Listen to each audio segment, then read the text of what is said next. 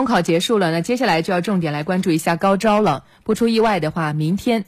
湖北省的高考成绩将会正式发布，那也是从明天开始，连续三天，也就是七月二十三号到二十五号三天时间，我们湖北之声将会推出全媒体直播二零二零湖北高招热线。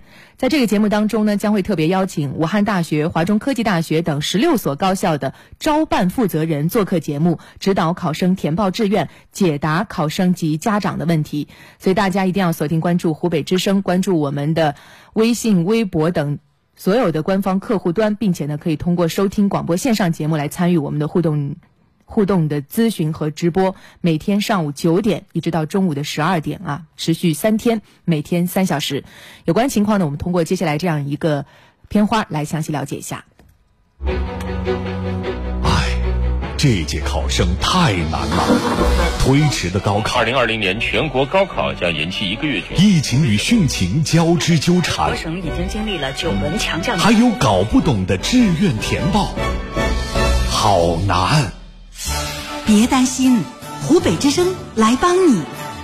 七月二十三号至二十五号，每天上午九点至十二点，湖北之声开启高招全频日。